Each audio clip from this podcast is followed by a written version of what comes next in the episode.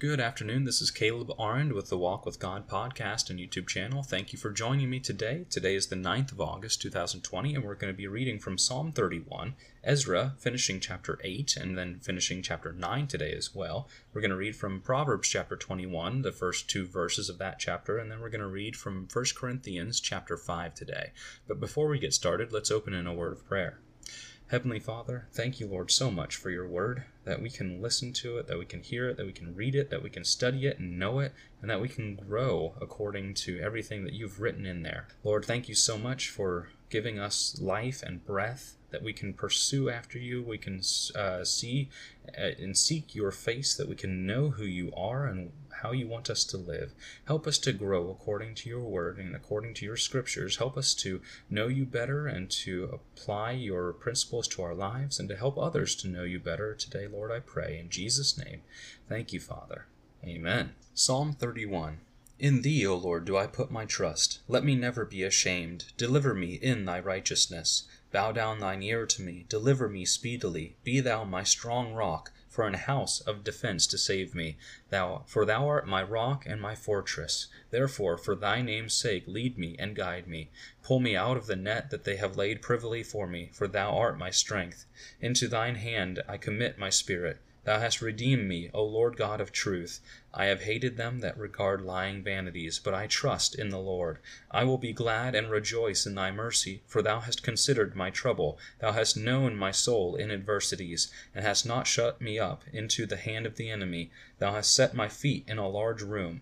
Have mercy upon me, O Lord, for I am in trouble. Mine eye is consumed with grief, yea, my soul and my belly. For my life is spent with grief, and my years with sighing. My strength faileth because of mine iniquity, and my bones are consumed.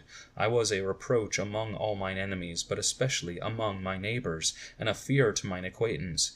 They that did see me without fled from me. I am forgotten as a dead man out of mind. I am like a broken vessel. For I have heard the slander of many. Fear was on every side. While they took counsel together against me, they devised to take away my life. But I trusted in thee, O Lord. I said, Thou art my God. My times are in thy hand. Deliver me from the hand of mine enemies, and from them that persecute me. Make thy face to shine upon thy servant. Save me for thy mercy's sake. Let me not be ashamed, O Lord, for I have called upon thee. Let the wicked be ashamed, and let them be silent in the grave. Let the lying lips be put to silence, which speak grievous things proudly and contemptuously against the righteous. O how great is thy goodness, which thou hast laid up for them that fear thee, which thou hast wrought for them that trust in thee before the sons of men. Thou shalt hide them in the secret of thy presence from the pride of man. Thou shalt keep them secretly in a pavilion from the strife of tongues. Blessed be the Lord, for he hath showed me his marvellous kindness in a strong city. For I said in my haste, I am cut off from before thine eyes. Nevertheless thou heardest the voice of my supplications when I cried unto thee.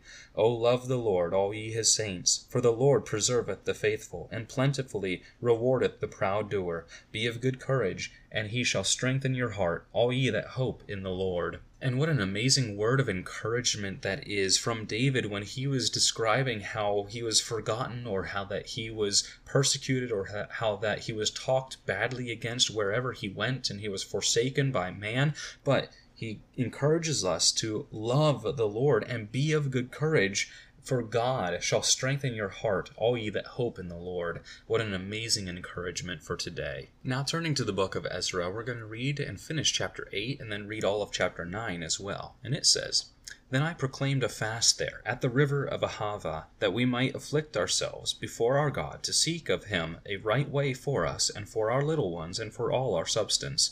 For I was ashamed to require of the king a band of soldiers and horsemen to help us against the enemy in the way, because we had spoken unto the king, saying, The hand of our God is upon all them for good that seek him, but his power and his wrath is against all them that forsake him.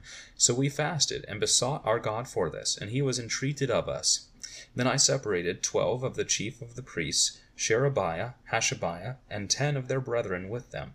and weighed unto them the silver and the gold and the vessels, even the offering of the house of our God, which the king and his counselors and his lords and all Israel there present had offered. I even weighed unto their hand six hundred and fifty talents of silver, and silver vessels an hundred talents, and of gold an hundred talents, also twenty basins of gold of a thousand drams, and two vessels of fine copper, precious as gold. And I said unto them, Ye are holy unto the Lord. The vessels are holy also, and the silver and the gold are a freewill offering unto the Lord God of your fathers. Watch ye, and keep them, until ye weigh them before the chief of the priests and the Levites and chief of the fathers of Israel at Jerusalem in the chambers of the house of the Lord. So took the priests and the Levites the weight of the silver and the gold and the vessels to bring them to Jerusalem unto the house of our God. Then we departed from the river of Ahava on the twelfth day of the first month to go unto Jerusalem. And the hand of our God was upon us, and he delivered us from the hand of the enemy, and of such as lay in wait by the way. And we came to Jerusalem, and abode there three days. Now on the fourth day was the silver and the gold, and the vessels weighed in the house of our God by the hand of Meremoth the son of Uriah the priest, and with him was Eleazar the son of Phinehas, and with them was Jozabad the son of Jeshua, and Noadiah the son of Binnui, Levites, by number and by weight of every one, and all the weight was written at that time. Also the children of those that had been carried away, which were come out of the captivity, offered burnt offerings unto the God of Israel, twelve bullocks for all Israel, ninety and six rams, seventy and seven lambs, twelve he goats for a sin offering. All this was a burnt offering unto the Lord. And they delivered the king's commissions unto the king's lieutenants and to the governors on this side the river, and they furthered the people and the house of God. Chapter 9 now when these things were done, the princes came to me, saying, The people of Israel, and the priests, and the Levites, have not separated themselves from the people of the lands, doing according to their abominations, even of the Canaanites, the Hittites, the Perizzites, the Jebusites, the Ammonites, the Moabites, the Egyptians, and the Amorites. For they have taken of their daughters for themselves, and for their sons, so that the holy seed have mingled themselves with the people of those lands. Yea, the hand of the princes and rulers hath been chief in this trespass.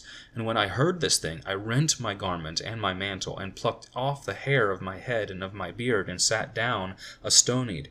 Then were assembled unto me every one that trembled at the words of the God of Israel, because of the transgression of those that had been carried away, and I sat astonied until the evening sacrifice. And at the evening sacrifice I arose up from my heaviness, and having rent my garment and my mantle, I fell upon my knees, and spread out my hands unto the Lord my God, and said, O my God, I am ashamed and blush to lift up my face to thee, my God, for our iniquities are increased over our head, and our trespass is grown up unto the heavens.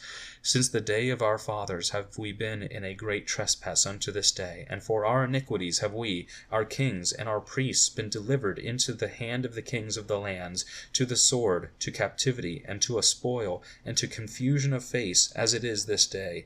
And now for a little space grace hath been showed from the Lord our God to leave us a remnant to escape, and to give us a nail in his holy place, that our God may lighten our eyes, and give us a little reviving in our bondage. For we were bondmen, yet our God hath not forsaken us in our bondage but hath extended mercy unto us in the sight of the kings of Persia, to give us a reviving, to set up the house of our God, and to repair the desolations thereof, and to give us a wall in Judah and in Jerusalem. And now, O our God, what shall we say after this? For we have forsaken thy commandments, which thou hast commanded by thy servants the prophets, saying, The land unto which ye go to possess it is an unclean land with the filthiness of the people of the lands, with their abominations, which have filled it from one end to another with their uncleanness. Now therefore give not your daughters unto their sons, neither take their daughters unto your sons, nor seek their peace or their wealth forever, that ye may be strong, and eat the good of the land, and leave it for an inheritance to your children forever. And after all that is come upon us for our evil deeds and for our great trespass, seeing that thou, our God, hast punished us less than our iniquities deserve, and hast given us such deliverance as this, should we again break thy commandments, and join in affinity with the people of these abominations? Wouldst not thou be angry with us till thou hadst consumed us, so that there should be no remnant nor escaping? O Lord God of Israel, thou art righteous, for we remain yet escaped, as, as it is this day. Behold, we are before thee in our trespasses, for we cannot stand before thee because of this. In the second half of chapter 8, Ezra is recognizing and retelling of how they came to Jerusalem and how they brought all of the uh, the treasures of the house of the Lord and the freewill offerings to Jerusalem, and they left at a certain day, the twelfth day of the first month, and they got there at the first day of the fifth month, and that they measured the all the treasure that they had brought on the fourth day after they arrived in Jerusalem. So this would have been the fourth day of the fifth month, and then in chapter nine, he's recalling how he learned that the people uh, the Jews, those that are the Lord's, that had been dedicated to the Lord, had mingled with the people of the land in marrying their sons and their daughters to the sons and daughters of the land of all of the different peoples that they had been commanded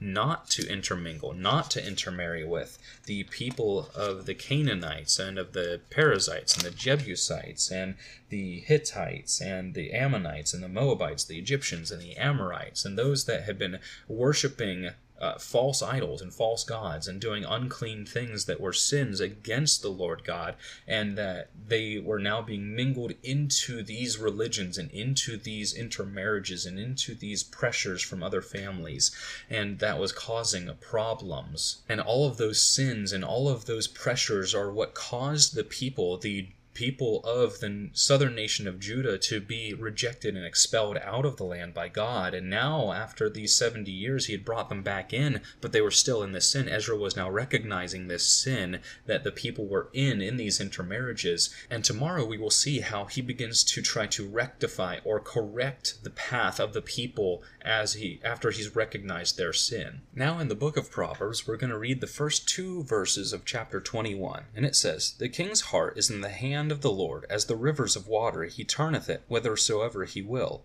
Every way of a man is right in his own eyes, but the Lord pondereth the hearts. And we see here that the king's heart, that which is going on inside of his mind and his heart and his brain, his emotions, and that which he is going to be led by and feel pressured by, it's in the hand of the Lord. The Lord can turn it whithersoever he will. The Lord can harden the heart of Pharaoh, or he can soften the heart of the king to be able to recognize and have mercy and grace and peace peace.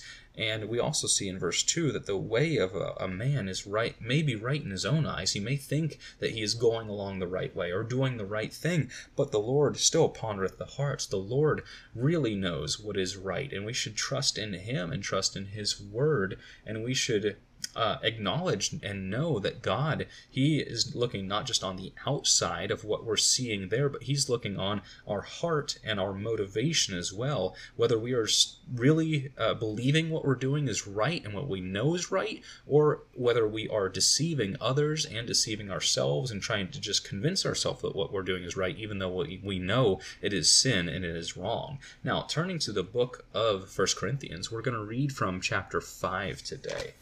And chapter 5, it says, It is reported commonly that there is fornication among you, and such fornication as is not so much as named among the Gentiles, that one should have his father's wife. And ye are puffed up, and have not rather mourned that he that hath done this deed might be taken away from among you. For I verily, as absent in body, but present in spirit, have judged already, as though I were present, concerning him that hath done uh, so done this deed, in the name of our Lord Jesus Christ, when ye are gathered together in my spirit, with the power of our Lord Jesus Christ, to deliver such an one unto Satan for the destruction of the flesh, that the spirit may be saved in the day of the Lord Jesus. Your glorifying is not good. Know ye not that a little leaven leaveneth the whole lump? Purge out therefore the old leaven, that ye may be a new lump, as ye are unleavened. For even Christ our Passover is sacrificed for us. Therefore let us keep the feast, not with old leaven, neither with the leaven of malice and wickedness, but with the unleavened bread of sincerity and truth. I wrote unto you in an epistle not to company with fornicators, yet not altogether with the fornicators of this world, or with the covetous, or extortioners, or with idolaters, for then must ye needs go out of the world. But now I have written unto you not to keep company, if any man that is called a brother be a fornicator, or covetous, or an idolater, or a railer, or a drunkard, or an extortioner. With such an one, no, not to eat. For what have I to do to judge them also that are without? Do not ye judge them that are within? But them that are without God judgeth. Therefore put away from among yourselves that wicked person.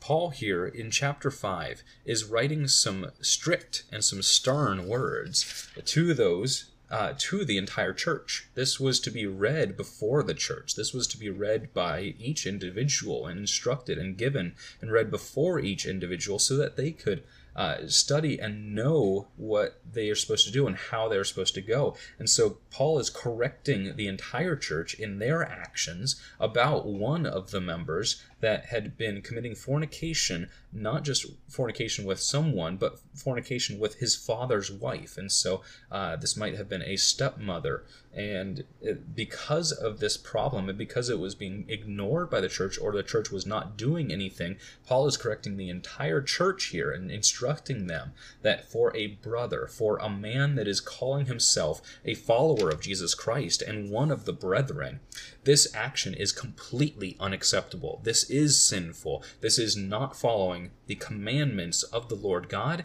and the instructions of his authorized messengers, the apostles, who told them and instructed them to avoid fornication and to not commit a fornication and not commit uh, uh, things like drinking or eating blood and eating things that they know were sacrificed unto idols and to uh, feast with those that were idol worshippers and, and, in these feasts and celebrations where they would be going to worship false idols and have these feast celebrations at the same time. And so paul is writing now and he's saying I'm not writing that you should judge those and everyone else out in the world because to do that and to separate from them, you'd have to go out of the world entirely.